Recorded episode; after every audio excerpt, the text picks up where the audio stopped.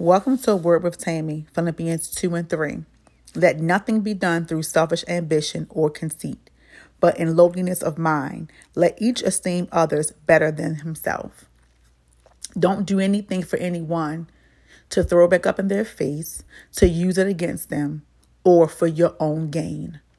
Let what you do be either done from your hearts, let it be done in secret, and let it not be something that you boast about because you did it or when a person gets ahead, it's because of what you sowed into their life. You can only sow what God allowed you to sow.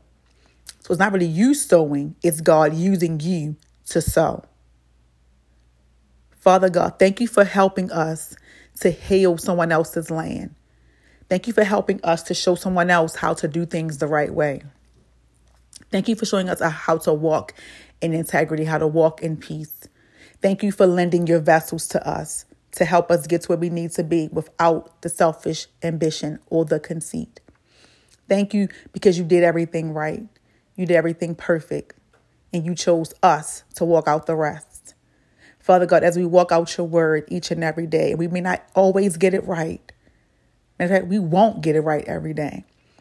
Thank you for still covering us. Thank you for still keeping us. Thank you for still loving us. Thank you for still even putting your word in us and vision in us to do what thus says the Lord. Thank you for having your hand on us when we've taken our own hand off of us. Thank you for vision and provision. Thank you for guidance. Thank you for being all knowing in our life. Thank you for covering us under your blood on this day.